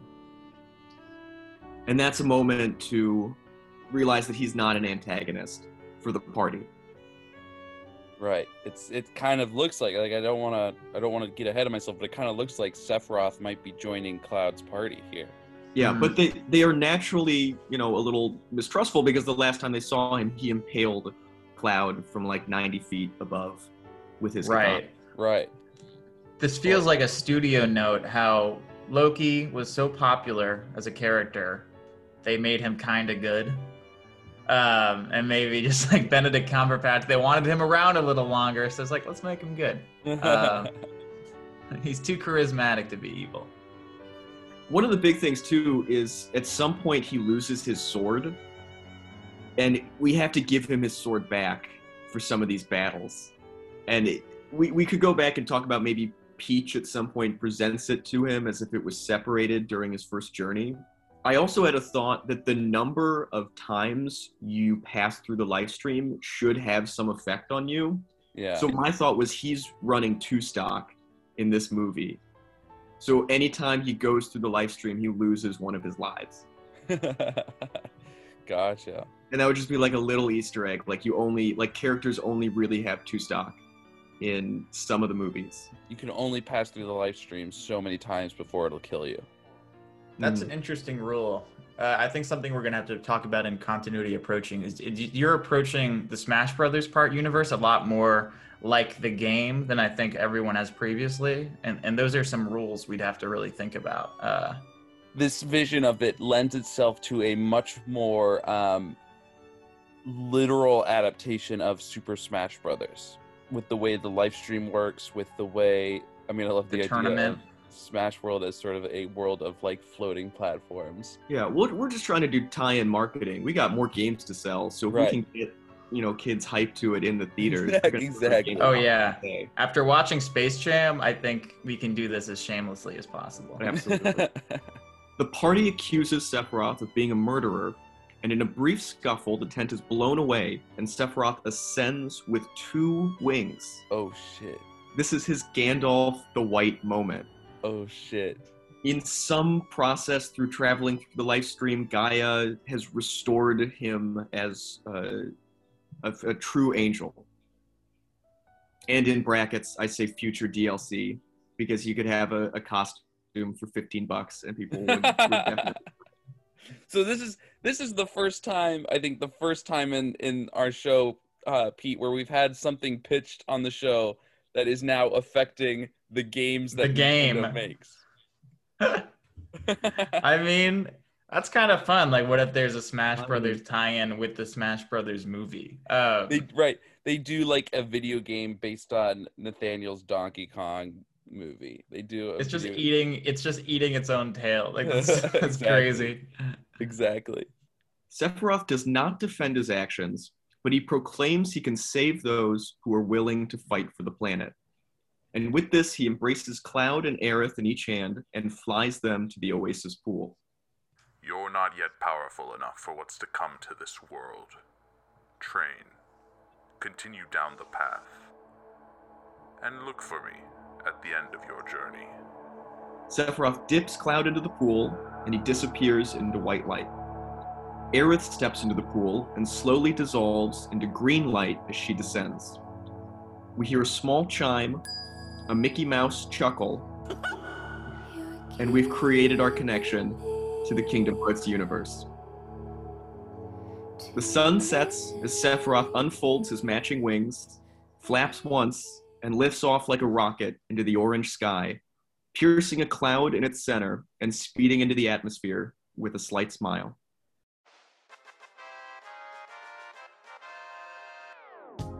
So Aerith disappearing into the green light is that this movie's version of in the game when Sephiroth kills Aerith? Is she dying there, or is she going to Kingdom Hearts world?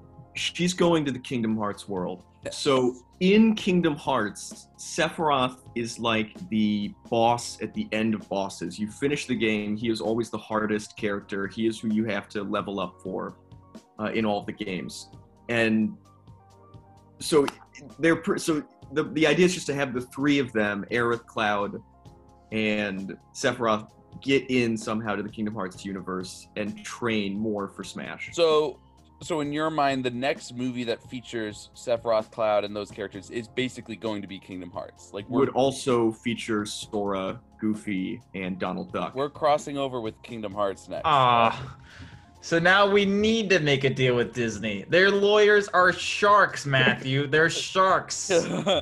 You have it's less than 15 seconds of the Mickey Mouse, you know, laugh or something, just whatever it is, that subtle thing. I don't think you have to That pay cost a six dime. million dollars. That laugh cost six million dollars, Matthew. Yeah, we're gonna argue fair use in court. I don't, I don't know how well it'll work. Oh Dang. man, that's exciting. I was one. I mean, Pete, we've talked about this whether or not we can get away on this show with doing a Kingdom Hearts episode, given that Cloud and Sephiroth are both in Kingdom Hearts, even though Sora isn't represented and Kingdom Hearts isn't technically represented in Smash. I think we can get away with it. yeah, I think it's. I think that right now we can get away with the Mickey Mouse laugh, and now we just have to wait and see if Sora is announced as the last character. I think just- even if he's not, I think we can. I think we can do a Kingdom Hearts movie in our universe as long as like Cloud and Sephiroth play a prominent role alongside Sora. Yeah, okay, I'm down. Because it's like now we're at the point where it's not even like a game ad- adaptation anymore. It's sort of what Marvel does, where like it takes like a popular story and it's like, all right, our universe is already so complex, we're just gonna mix it with Right. our cinematic universe a little. I, So I mean, I know here. eventually down the line we're going to be crossing over with the MCU with Marvel versus Capcom. I know that's going to mm-hmm. happen at some point. So just wait. Disney, Oh, man, Disney, buckle up. a- We're coming for you. It's gonna give me a fucking headache. I don't want fucking Rocket Raccoon to be like, I want the bigger gun to Pikachu. Like, it's gonna be, ow. I want to do the, the novel adaptations of all the movies because that's where you really get to write down and explain all the lore in detail. oh man, that whoever gets saddled with that just like has their work cut out for them. Yeah, they're gonna have the full crazy board at home with strings and papers Yeah. connecting all. It looks Yeah. like a conspiracy. Yeah, doing the Charlie Day. Like, That was No a little one's bit of me trying to prepare this pitch just to get all the Final Fantasy facts straight. There's like so much good fan service in here. I think having having Mar the Mario uh, universe play a prominent role, like the Metroid cameo, of course the Kingdom Hearts stuff. Like, there's so many moments I think where if you have fans watching this movie in a theater, where people are gonna lose their fucking minds. The Right? Sephiroth, the Sephiroth Peach moment is gonna have memes for years. People are gonna be talking about that for years. So let's jump into continuity approaching here. We talked about this earlier, but this is a, I mean, we are now getting into s- sort of more literal rules of Super Smash Brothers and how that what those crossovers are going to look like and and how it's going to work and that at some point i mean maybe you know we can do a Super Smash Brothers movie where it's not a tournament yet, even. But eventually, there's going to be a literal tournament, and we're gonna have we already have floating platforms, and there's we have now set up via the life stream of how multiple lives work and all that, and there there are stakes to it now, and where you have universes that are dying, and even characters that could die with you, you know you can't pass through the life stream so many times. So we can like we're, we're going to be potentially killing off major characters We have um, in some alliances forming at the tournament already. We know there's going to be some sort of scuffle that tries to end the whole thing. We're not sure exactly all the players that are going to be involved. yeah yeah exactly I think So- the rule setting could be simple, at least because we have Master Hand already planted yeah as kind of the game master of this entire thing. Master hand and crazy hand they'll definitely play i think a prominent role role chronologically in terms of like being the first ones to like set up what these rules are. Um, i definitely think we'll be able to use them. One thing you did mention matthew earlier is that there is a universe where people are actually playing these games our universe. And there was a slight implication there that Master Hand and Crazy Hand might be of that universe, literally playing it. Now, in our in our universe, we had Master Hand first being summoned by Ness. What if Ness is like I don't know? He like tore open the multiverse and like he's brought in like these players' hands into the world or something. Pete, you looked like you had a revelation. I have a revelation. So we were having a really hard time trying to find trying to crack because Earthbound has that one thing where they kind of you are a character, they address you like the player. Mm-hmm. So like you're saying, if there's someone like playing Earthbound in like a real universe, could it be them that like becomes Master Hand somehow? Master and, that's who gets summoned, and it's like he wants to go on another adventure, and he's literally like it's some that's kid. how Master Hand and Crazy Hand are getting summoned. Right. And here's my other pitch. All right. This is nuts. Uh, maybe. So we already have a movie pitched where one of the game, one of our the games that is being adapted is literally a game in that universe, and that is Minecraft, where it is literally a kid going into the game of Minecraft and Right. figuring it out, and like, and that character is this lonely kid that doesn't have any friends. Like, what if that Minecraft universe, that Minecraft game is in the Earth universe we're talking about, Right. and maybe that kid is Master Hand. well, that kid is Steve, so that would make Steve Master Hand. Right. Whoa! Isn't that kid from like the 2040s though? Isn't he from the future? Right. So I guess that he's like from an era like I think the way Ben's pitched that was like he's from like the 2040s, a time where like no one plays video games anymore. Like video games were like a cultural blip. No one plays anymore, Right. and he discovers Exactly. like, this old game, Minecraft, right? So when so when like something like that happens in a game where they like ask a player to do something, he takes it way more seriously than like a regular gamer would because he's never been asked that before. It's like a I mean, that would basically make Steve Minecraft Steve and the same person as Master Hand, and basically he's like a Kang the Conqueror thing where he's like coming from the future and like and like r- messing shit up in the past, right? that's just one pitch. It doesn't have to be Steve. I think it should. St- I think it should be in the same universe as that Steve, though. I see. 'cause Oh, it's- oh, not necessarily Steve, but it from doesn't that have to be Steve. But does Steve. the kid know that he's Master Hand, or does he think he's still playing a game? that's a great question. That's a good question. We'd have to really break into that in the the Super Smash Brothers episode, I think. like, like it you have a doesn't have to be Steve. At like at the end of the Lego movie, where he's just playing Legos. Right. No idea. He doesn't realize. Yeah, he is like he does not realize that the fates of multiple universes rest in his hands. Right. And if he's Master Hand, who's Crazy Hand?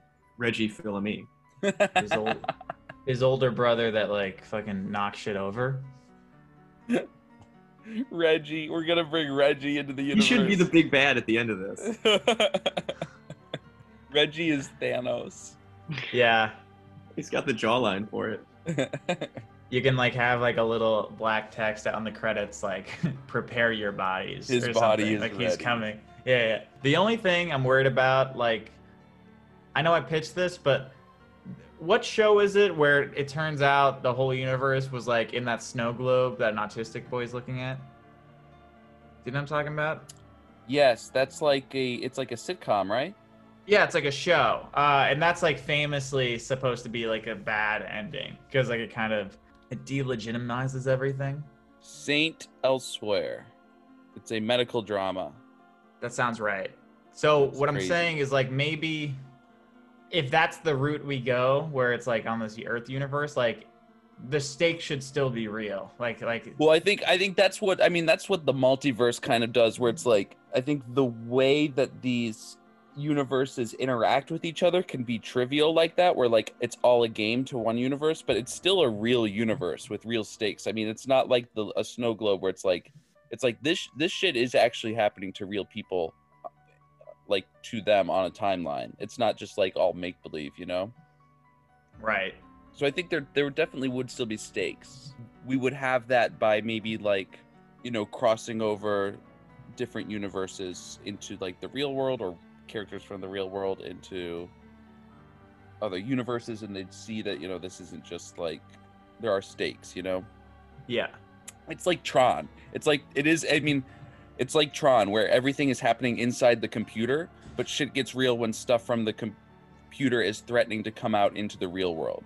Like just because it's all happening in a computer doesn't mean there aren't like stakes, you know? And if you die in the computer, you die in real life. Right. Okay. I can get on board with that. If that's the pitch we want to go with. I don't know if there's like another we don't have to like get into master hand now. Yeah, I don't think we have to get into that now, but I think I mean we'll we don't we're only a couple episodes away from Super Smash Brothers. We'll definitely have to get into it then, I think. So it's good that we're thinking about it now, that we've laid the groundwork. The Kingdom Hearts connection does leave the door open for Tron to come in at any point. Yes, that's true. Tron is in Kingdom Hearts too. The whole Oh, world. yes. Yeah. We're gonna get Tron. We're gonna get Chicken Little. We can get Zach Braff in this universe finally. Man, there's gonna be so much zany, stupid shit that happens when we do Kingdom Hearts. It's gonna now. be awesome. Maybe we should talk about those Metroids a little. Yeah, let's talk about the Metroids a little bit. So, I mean, this happens after. I mean, this is probably all happening after a couple Metroid movies, I'd imagine. Right. It's later on. That's not. I mean, that doesn't necessarily mean that Samus has ever had to interact with Metroid Prime yet. Like, Mat- Metroid Prime, the, that story might not happen until after this. You know, she's just fought regular Metroids. Maybe Jenova slash Metroid Prime. That's gonna be, you know, like a much bigger deal. Like that's her big bad. Like that's the end of her storyline. Like that's all where all of her story paths lead, and we haven't gotten there yet. So she could. I mean, she's definitely gonna have to interact with like Cloud and Final Fantasy VII characters at some point if that's the case. If she's go, if like if her story path leads to Jenova. We can keep like these elements that like happen in the games no matter what and just place them in other movies. It makes me think like Aerith wasn't killed in this one, but we could very well still have that devastating moment like Yeah, we can kill in her a whenever- later movie where Bowser fucking comes from the sky and crushes her. Uh, No, in then Aerith in Kingdom Hearts world, she's not. She's gonna get killed by like fucking. uh Goofy. Yeah. he comes down with the giant katana like, oh. she's gonna get killed by Captain Hook. Captain Hook is gonna impale her. That'd be really dark. It's gonna Oh, be man. something like that. Well, Woody, I think, is the best new character for Kingdom Hearts 3. He spawned the most memes. Yes, we have. I forgot we have Toy Story now. Oh yeah, we have Frozen. We have Wreck It Ra- Wreck It Ralph could kill. Wreck It Ralph kills Aerith, and that's why he has to redeem himself as not a villain. He's like, "You kill." Everyone's like, "You killed Aerith." it's not who I am anymore. I don't want to be a villain. My God, that'd be a much more intense uh, like group therapy session. I mean, just a statement, just like it's fitting that the Final Fantasy episode is the one that really busts this open uh, and makes this very complicated. This Yeah. entire universe. I think it's only right that such a lore-heavy game is is is the game and episode where we're like, All right, time to bust open the lore of this actually this universe. Yeah. I think it's almost it's crazy, but almost a little impressive too that we did a whole Final Fantasy pitch without ever saying the word crystal once. Like that's not the magic device in this universe at all. And that's probably true across every Final Fantasy game that's ever been made. Yeah, and no chocobos. Uh, I don't think you mentioned Cid once. Uh, He Pretty much all the staples.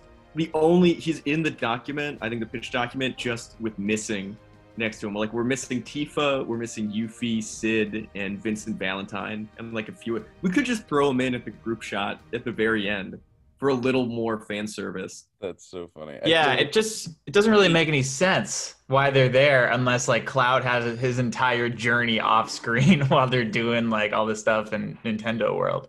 Mm-hmm. I feel like Cait Sith should be a character we cut alongside Red 13. It is that how you nice say it, or is it like Red Ket 13 post trailer or post credits end scene? We can do a whole movie where Cait Sith and Red 13 are just up to they're just doing shit around Just cat and dog gay. shit. Yeah, they could just yeah, exactly. I would do like a Turner and Hooch with uh With Josh Peck. Josh Peck is Red 13. well thanks for having me on. When you guys do Kingdom Hearts, uh I'll I would like to come back just for analysis, like post pitch analysis even. I want to be involved Like a in the like a post game those worlds. discussion of Yeah. the Kingdom Hearts. Yeah, yeah. episode. And I also I want to dare anyone who listened to this episode to find a single plot hole in anything that we pitched. Uh, and direct it, Gauntlet's been you thrown down.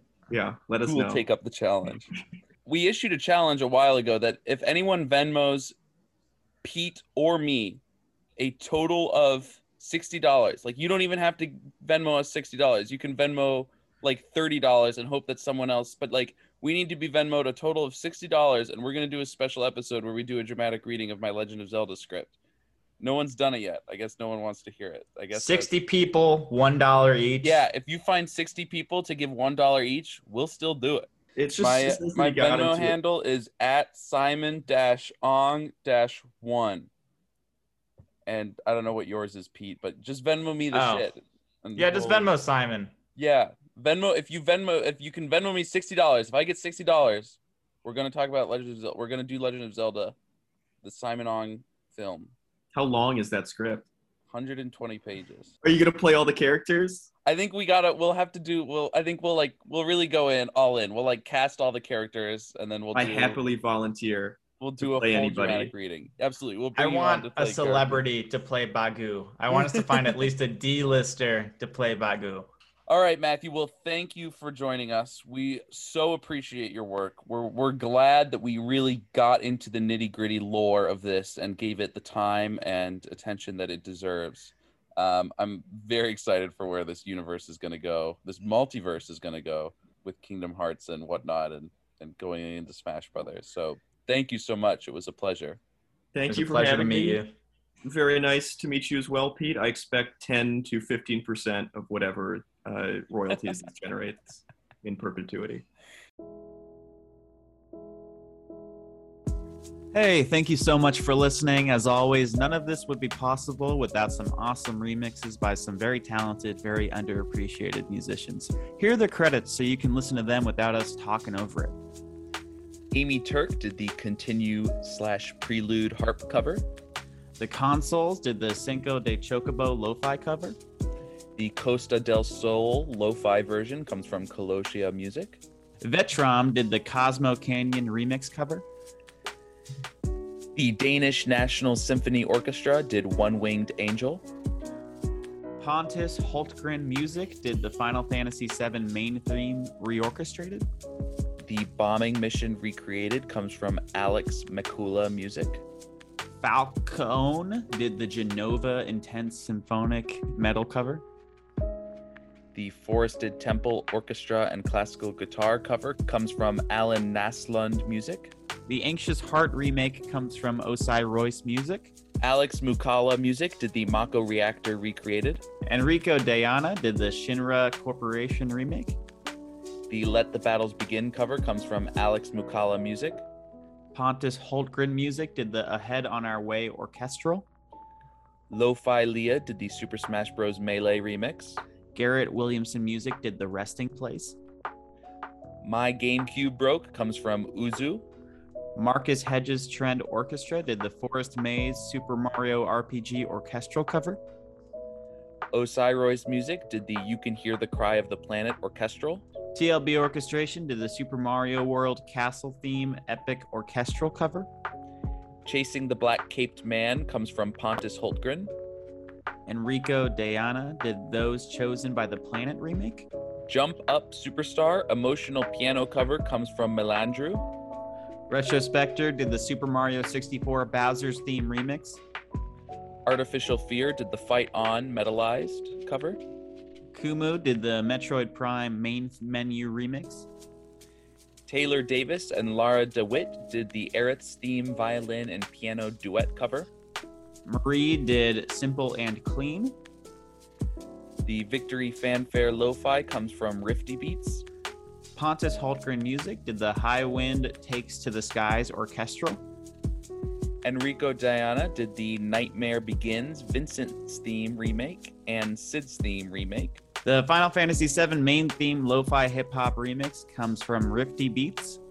And as always, find us on Twitter at Mise en Smash Pod and at our personal Twitters at Simon Lewis On and at P Simmons Hayes. And Venmo me sixty dollars at Simon Ong one, and we'll do the Legend of Zelda screenplay that I wrote. Come on, sixty dollars. Is that too much to ask? And Venmo me one dollar, and I'll I'll give you nothing. Catch us here next episode for another installment in the Super Smash Bros. cinematic universe. See you later. Bye.